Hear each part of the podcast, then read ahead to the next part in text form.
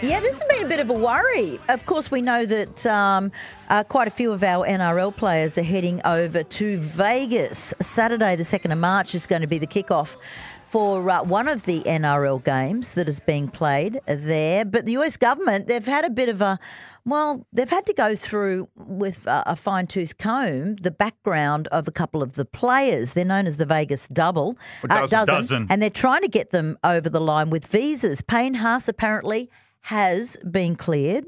Because we do know back in uh, 2021, remember he was arrested after clashing with police at Tweed Heads. Yes, do remember that. So there's a record there, and they see that, and they go, oh. Yeah, the Absolutely. and there is a record there too with Reece Walsh. Now, apparently, he will front up tomorrow, is it? It is He's tomorrow, yeah, the US Embassy in Sydney. And so he's got a bit of an interview, have a bit of a chat, and they go, all right. Do you reckon the NRL really thought this through? Because it's like these are things they don't want brought up about their players again. Then all of a sudden they're back in the news with all this stuff, and they're talking a dozen of them. It's like the NRL going, "Oh God, not a smart idea." Well, look, if you've ever been to the US, they're very, very strict Yeah. Mm. on visas. They don't like it if you've got a bit of a shady background.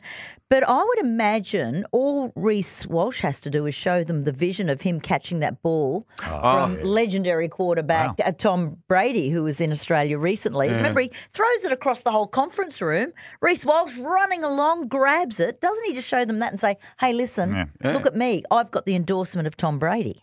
I find it interesting that if you have a criminal record, you can't enter America. You can run for president, Oh, yeah. but you Hey. can't Hey. enter America. You've got to that's draw the line somewhere, Gary. Absolutely. That's totally different, Gary.